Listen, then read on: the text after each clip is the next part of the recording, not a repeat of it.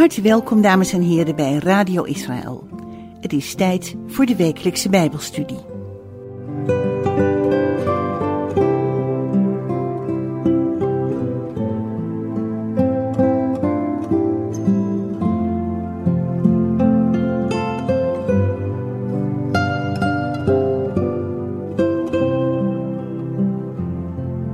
In deze Bijbelstudie denken we na over de terugkeer van de Joden naar het land en de betekenis daarvan voor ons ook als christenen. Ik heb een keer gehoord van een geschiedenisleraar die tegen zijn leerlingen zei op de middelbare school. Hij zei: Ik ben niet gelovig, ik ben niet uh, christen, ik ben eigenlijk helemaal niet religieus. Ik geloof ook niet uh, in de Bijbel, maar als ik in een God zou geloven, dan zou ik op basis van de geschiedenis geloven in de God van Israël. Want, zei hij, de geschiedenis van het Joodse volk is een volkomen unieke geschiedenis. Dat een volk zo lang niet hun eigen land heeft. Dat ze zo lang verstrooid zijn over de wereld in zo heel verschillende landen. Want het volk van Israël is in heel veel verschillende landen terechtgekomen. Echt uh, meer dan de helft van alle landen van de wereld. En hij zegt het feit dat het volk is blijven bestaan en dat het ondanks de vervolgingen die het volk altijd maar weer over zich heen heeft gekregen, dat het is blijven bestaan en daarna zelfs is teruggekeerd naar het land waar ze, ze al een geschiedenis van, uh, van bijna 1500 jaar hebben. Dat is een volkomen unieke geschiedenis. En daarom zou ik, als ik in een God zou geloven, geloven in de God van Israël. Dus het herstel van Israël in deze tijd en de terugkeer van de Joden naar het land is eigenlijk een bewijs voor de hele wereld. Ik durf dat woord te gebruiken hiervoor. Dat de God van Israël de ware God is. We leven in heel bijzondere tijden. Want wij zijn getuigen van de terugkeer van de Joden naar het land. Wij leven in een wereld waarin Israël weer op de kaart van de wereld staat. Je kunt weer het land Israël bezoeken. Je kunt gaan naar het land dat Israël heet. En we leven ook in bijzondere tijden omdat het aantal Joden dat Jezus als Messias beleidt sterk aan het toenemen is. En ook dat is heel bijzonder om te mogen meemaken. We zijn eigenlijk weer terug in de context van Jezus en de apostelen. We zijn terug in dezelfde situatie wat betreft Israël als waarin zij verkeerden. Namelijk dat uh, veel Joden in het land Israël wonen. Dat uh, er ook een land is dat zo heet. En dat er ook onder de Joden enkele honderdduizenden zijn die in Jezus geloven. Nou, de eerste keer dat ik in Israël was, dat was in 2007. En sindsdien ben ik er vele malen geweest. Maar de eerste keer dat ik daar was, en ook nog de keren daarna, nog steeds heb ik dat wel, dat, het maakt je verwachtingsvol. Ik had echt zoiets van, wow, wat is hier aan de hand? Het is zo apart allemaal, dit is zo bijzonder. Alsof het in de lucht hangt. Er staan hier heel grote dingen te gebeuren. Dit is zo profetisch, dit is zo van betekenis, wat, wat je hier eigenlijk ziet ontstaan. En um, dat heeft ook te maken met, met de toekomstverwachting die de Bijbel ons uh, leert. Dat we mogen weten dat God de God van de geschiedenis is. En dat hij een plan heeft met deze wereld waarin Israël een belangrijke rol speelt. Ik kan me herinneren dat we een keer op weg waren naar een bepaalde plek eh, buiten Jeruzalem. Het was tijdens een conferentie waar we het graf van Samuel gingen bezoeken. En daar was ik nog nooit eerder geweest. Er komen ook niet zoveel toeristen, denk ik. Maar het is toch een plek die je kan bezoeken buiten Jeruzalem. En we hadden een gids in de bus. Er was een Amerikaanse Jood die al eh, tientallen jaren ook in Israël woonde nu. En die zei onderweg naar dat graf van Samuel, zei hij, ja, rabbijnen zeiden honderden jaren geleden al dat uh, als deze drie dingen aan de orde zijn, als deze drie dingen actueel zijn, dan is de tijd van de verlossing nabij. En wat zijn die drie dingen? In de eerste plaats, de ballingen keren terug naar het land. In de tweede plaats, het land gaat weer vrucht dragen. En in de derde plaats, de volken van de wereld keren zich tegen Israël. En hij zei het eigenlijk zo snel achter elkaar als dat ik deze drie dingen net heb genoemd. Maar het trof mij bijzonder toen ik dit hoorde van deze gids. Want ik besefte op dat moment onmiddellijk dat alle drie die dingen nu actueel zijn. De ballingen keren terug naar het land.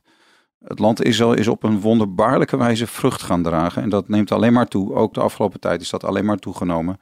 En ook de volkeren van de wereld keren zich tegen Israël. Ook dat zien we vandaag de dag echt uh, gebeuren in de wereld waarin wij leven. En rabbijnen zeiden dus al honderden jaren geleden, als die drie dingen actueel zijn, dan is de tijd van de verlossing aanstaande. Dan is de tijd van de verlossing nabij. Dus het is heel bijzonder om hier met elkaar over na te denken, over die terugkeer van de Joden naar het land. Ik wil een paar opmerkingen daarover maken vanuit de Bijbel. In de eerste plaats, de Bijbel maakt duidelijk dat God het land aan het nageslacht van Abraham, Isaac en Jacob heeft gegeven, heeft beloofd. We lezen dat al in Genesis 12, waar ik eerder in deze serie uitgebreid met u bij stil heb gestaan. Dat de Heere God zegt tegen Abraham: Ga uit uw land naar het land dat ik u wijzen zal. En dan komt Abraham in Canaan. En dan staat er dat de Heere aan hem verscheen en tegen hem zei: Aan uw nageslacht zal ik dit land geven. Het is beloofd aan Abraham. In Genesis 13, vers 15 wordt die belofte herhaald. Als de Heer tegen Abraham zegt: Want al het land dat u ziet, zal ik voor eeuwig aan u en uw nageslacht geven. Voor eeuwig. En ook in Genesis 26, er wordt die belofte ook herhaald aan de zoon van Abraham, die zoon van de, van de belofte. Die jongen die eigenlijk, eh, dat kind dat eigenlijk helemaal niet meer geboren kon worden, maar toch geboren werd. Genesis 26, vers 4. Ik zal uw nageslacht zo talrijk maken als de sterren aan de hemel en uw nageslacht al deze landen geven. En in uw nageslacht zullen alle volken van de aarde gezegend worden. En in Genesis 28 wordt die belofte ook herhaald aan Jacob, Genesis 28, in vers 13, daar staat dat de Heer bovenaan die ladder stond in die droom die Jacob dan krijgt. En tegen Jacob zei, ik ben de Heere, de God van uw vader Abraham en de God van Isaac. Dit land waarop u ligt te slapen, zal ik u en uw nageslacht geven. En in Psalm 105, daar komt de psalmist terug op die beloften gedaan aan de aartsvaderen. En daar staat ook dat de Heer God eh, denkt aan zijn verbond voor eeuwig, aan de belofte die hij heeft gedaan tot in duizend generaties. Het verbond dat hij met Abraham en met Isaac en met Jacob heeft gesloten. Dat is voor Israël een eeuwig verbond door te zeggen: Ik zal u het land Canaan geven, het gebied dat uw erfelijk bezit is. Dus samenvattend, Israël heeft bijbels historische rechten op het aan hen beloofde land. Dat is Gods keuze. Dat is Gods verbond met Israël. God heeft het zo gewild. Aan u en uw zaad geef ik dit land. Daarom zien wij er Gods hand in dat na eeuwenlange omzwerving en diaspora de kinderen van Israël weer thuiskomen in het beloofde land. Nou, een tweede punt wat ik hier over dit onderwerp wil maken is het volgende. Het is belangrijk dat wij beseffen, ik heb het al even gezegd eerder in deze studie, maar God is de God van de geschiedenis. Hij werkt door de geschiedenis heen. De Bijbel spreekt over geschiedenis. De Bijbel is veel meer dan een geschiedenisboek, maar de Bijbel bevat wel de Bijbelse geschiedenis. En dat is voornamelijk de geschiedenis van Israël. Dat noemen wij ook heilsgeschiedenis. Ik vind dat een heel mooi woord. Het heilsgeschiedenis. Dat wil zeggen dat het heil door de geschiedenis gestalte krijgt. En dat God heil brengt door wat er gebeurt in deze wereld. De Heere God vroeg aan Abraham om zijn land te verlaten en te gaan naar een ander land. Als God aan Abraham alleen maar geestelijke zegen wilde geven, als hij Abraham alleen maar vergeving van zonde en verzoening met hemzelf wilde schenken, als God alleen maar de ziel van Abraham wilde verlossen, dan had hij niet weg hoeven te trekken uit zijn land. Maar de Heere God zei wel tegen hem: Ga weg uit je land, ga naar het land dat ik je wijzen zal. Waarom? Omdat God geschiedenis wilde gaan schrijven door zijn nageslacht, door het volk wat uit hem voort zou komen. En die heilsgeschiedenis, die gaat nog steeds door is belangrijk dat we hier besef van hebben. God is de God van de geschiedenis en hij werkt zijn plannen uit in de geschiedenis van deze wereld. Ons geloof is gebaseerd op wat er in deze wereld is gebeurd. Wij geloven in God, wij geloven in de God van Israël, wij geloven in de God van de Bijbel, wij geloven in Jezus Christus, Jezus de Messias. Niet omdat sommige mensen bepaalde ideeën op papier hebben gezet.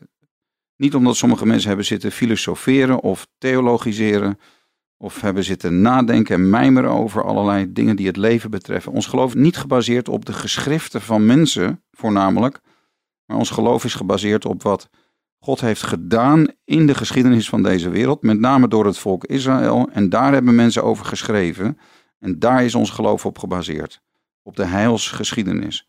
En wij geloven dat die heilsgeschiedenis nog niet af is. Dat God nog steeds doorgaat met het schrijven van die heilsgeschiedenis. En dat de voltooiing van die heilsgeschiedenis nog moet komen. En ook het heil in de toekomst zal door Israël in deze wereld gaan komen. Dus daarom zien wij er grote betekenis in dat de Joden weer terugkeren naar het land. Daarom geloven wij dat dat echt voorbode is op wat nog meer gaat komen. Dat het de voorbereiding is op de wederkomst van de Messias en op de komst van het Koninkrijk van God. Omdat de geschiedenis waarin God zijn heil uitwerkt nog verder zal gaan. Nou, een derde opmerking over de terugkeer van de Joden naar het land is de volgende. Het is de vervulling van vele Bijbelse profetieën. Ik heb hier een boekje bij me, dat is van de stichting Ebenezer, Operatie Exodus, een christelijke organisatie die het Joodse volk helpt terug te keren naar Israël. En dat zijn Bijbelse profetieën over de terugkeer van het Joodse volk naar Israël. En dat is een korte inleiding in en dan is er een opsomming van teksten. En in dit boekje alleen al staan 111 teksten die allemaal te maken hebben met de terugkeer van de Joden naar het land en het herstel van Israël. 111 teksten notabene. En ja, als je de hele Bijbel doorleest, dan kan je er ook niet omheen. Er zijn zoveel teksten die gaan over dat Heer God hen zal terugbrengen naar het land dat hij aan hun vaderen heeft gegeven. Zij zullen wonen in hun eigen land. Tezamen zullen zij komen uit het land in het noorden naar het land dat ik uw vader in erfelijk bezit heb gegeven. En er zijn natuurlijk zoveel teksten, hele bekende teksten ook. Bijvoorbeeld Jezaja 43. Wees niet bevreesd, want ik heb u verlost. Ik heb u bij uw naam geroepen. En dan van waar de zon opkomt zal ik uw nageslacht halen. Van waar zij ondergaat zal ik u bijeenbrengen. Ik zal zeggen tegen het noorden geven en tegen het zuiden weerhoud niet. Breng mijn zonen van ver, mijn dochters van het einde der aarde. Dus uit het oosten, waar de zon opkomt, uit het westen, uit het noorden en uit het zuiden, uit alle windrichtingen, brengt de Heer zijn volk weer terug naar het aan hen beloofde land. En uh, dat kan dus niet gaan over de terugkeer uit Babylon, want dat is alleen maar uit het oosten of misschien een beetje uit het noordoosten. Maar uit al die landen waarin de Heer zijn volk heeft verdreven, daar brengt hij ze ook weer uit terug. Van de huidige Joden die in Israël wonen, komen hun voorvaderen of zij zelf uit meer dan honderd verschillende landen. Dat is toch onvoorstelbaar bijna. Maar de Joden die nu in Israël wonen, daarom is het ook super multicultureel. Je ziet ook mensen van allerlei verschillende huidskleuren. Er zijn Chinese Joden, er zijn Indiase Joden, er zijn Joden uit Zuid-Amerika, er zijn Franse Joden, er zijn Amerikaanse Joden, er zijn Joden uit uh, alle landen van Europa, er zijn Joden uit de Oekraïne, en er zijn Joden uit Rusland en er zijn Joden uit Zuid-Afrika en uit allerlei Afrikaanse landen, uit Ethiopië en ga zo maar door. Maar het is, het is vervulling van vele bijbelse profetieën. En wij mogen ons daar ook over verblijden. Uh, we mogen blij zijn zoals het ook staat in Psalm 126, toen de Heer de gevangenen uit Sion deed terugkeren. Hoe staat het er ook weer? Ik zal het even opzoeken. Daar staat, toen waren wij als mensen die droomden. Onze mond werd vervuld met lachen en onze tong met gejuich. En toen zei men onder de heidevolken, de Heer heeft grote dingen bij hen gedaan. De Heer heeft grote dingen bij ons gedaan en daarom zijn wij verblijd. Dus de Heer brengt de gevangenen van Sion weer terug naar het land en de volkeren, de heidevolkeren, die zeggen dan, de Heer heeft grote dingen bij hen gedaan. En als er één groep is onder de heidevolkeren die, die dat moeten begrijpen en dat dan ook mogen gaan zeggen, dan zijn wij het natuurlijk wel. Dat wij zeggen, de Heer heeft grote dingen voor zijn volk Israël gedaan. Want hij heeft de gevangenen van Sion weer teruggebracht naar het land. Nou, een andere opmerking ten vierde over dit thema. Jezus profeteerde ook het herstel van Israël. De heer Jezus heeft heel concrete profetieën gedaan over een toekomst voor de stad Jeruzalem en een toekomst voor het land en volk van Israël. Hij heeft natuurlijk de val van Jeruzalem geprofeteerd, maar hij heeft ook het herstel van Jeruzalem geprofeteerd. Bijvoorbeeld in Lucas 21, daar lezen wij dat Jezus inderdaad zegt: Wanneer u ziet dat Jeruzalem door legers omringd wordt, weet dan dat zijn verwoesting nabij is. En dan staat er ook dat Jezus heeft gezegd: zij zullen vallen door de scherpte van het zwaard en in gevangenschap weggevoerd worden onder alle heidenen. Dus Jezus was een profeet die net als Jeremia de val van Jeruzalem heeft voorzegd, heeft geprofeteerd. En Jeruzalem is verwoest in 70 na Christus. Maar dan zegt Jezus ook het volgende. Hij spreekt niet alleen over de verwoesting van Jeruzalem, hij spreekt ook over de toekomst van Jeruzalem. Jeruzalem zal door de heidenen vertrapt worden, totdat de tijden van de heidenen vervuld zullen zijn. Het gaat natuurlijk over de aardse stad Jeruzalem, want daarvoor heeft hij gezegd dat die stad verwoest zal worden. Dus het gaat niet over het hemels Jeruzalem, het gaat ook niet over de kerk, maar als hier Jeruzalem wordt genoemd, dan gaat het gewoon over de aardse stad Jeruzalem. Zal door de heidenen vertrapt worden totdat de tijden van de heidenen vervuld zullen zijn.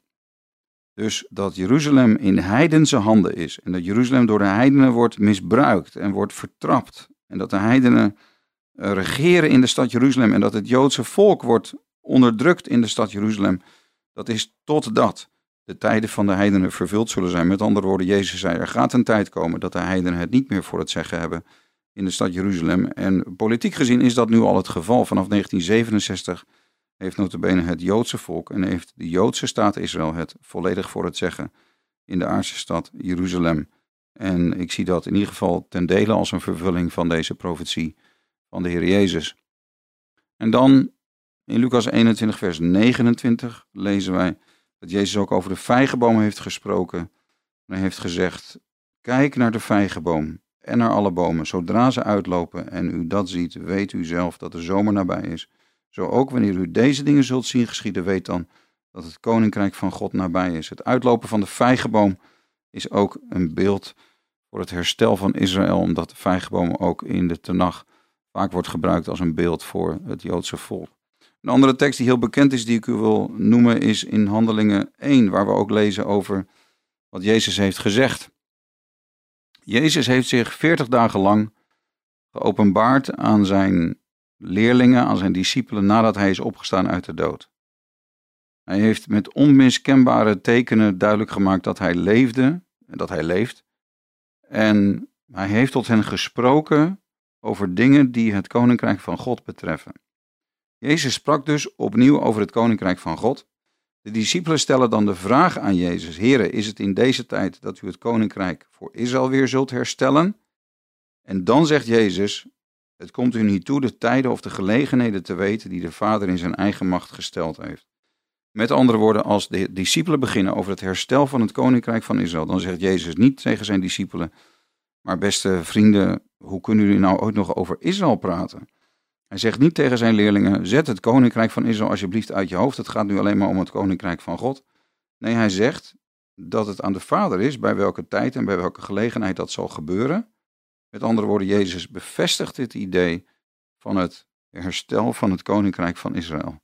En zoals Willem Ouweneel het zegt, de komst van het koninkrijk van God zal niet gaan buiten Israël om.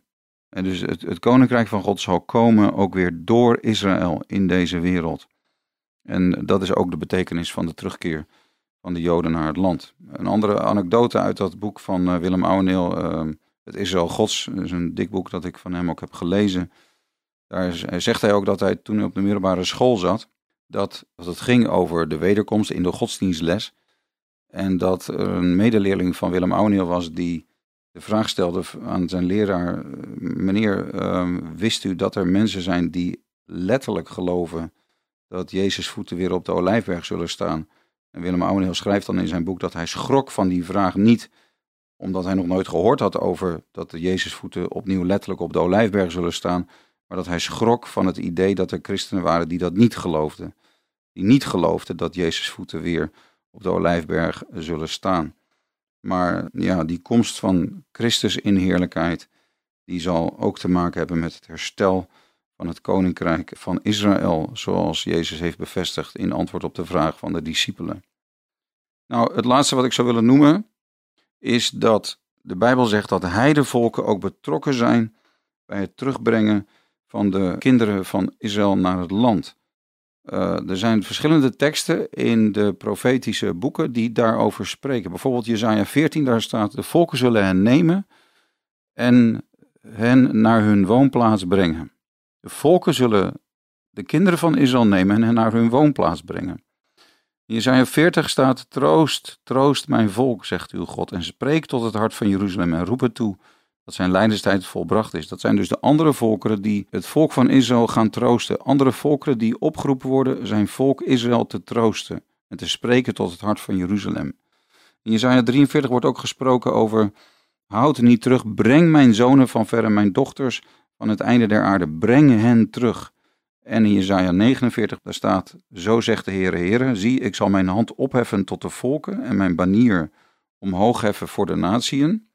In hun armen zullen zij uw zonen brengen en uw dochters zullen op de schouder gedragen worden. in hun armen, in de armen van de natieën, zullen zij uw zonen Israël brengen en uw dochters, dus de zonen en de dochters van God, zullen in de armen van de natieën gebracht worden.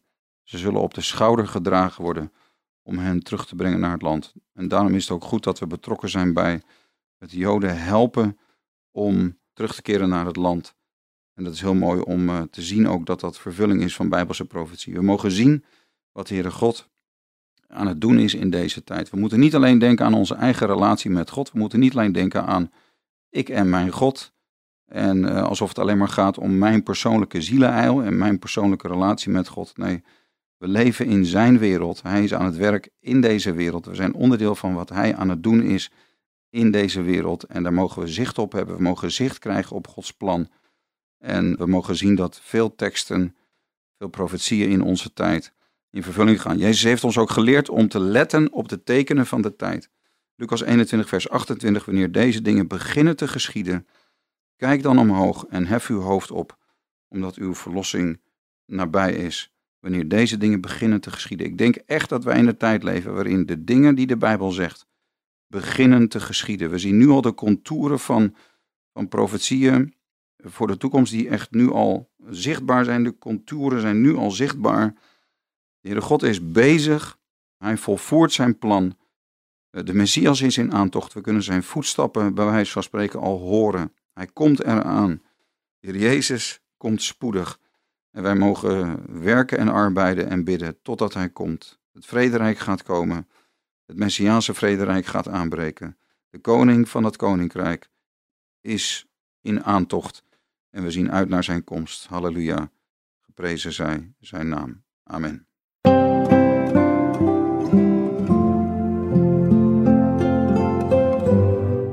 U hebt geluisterd naar de wekelijkse Bijbelstudie op Radio Israël.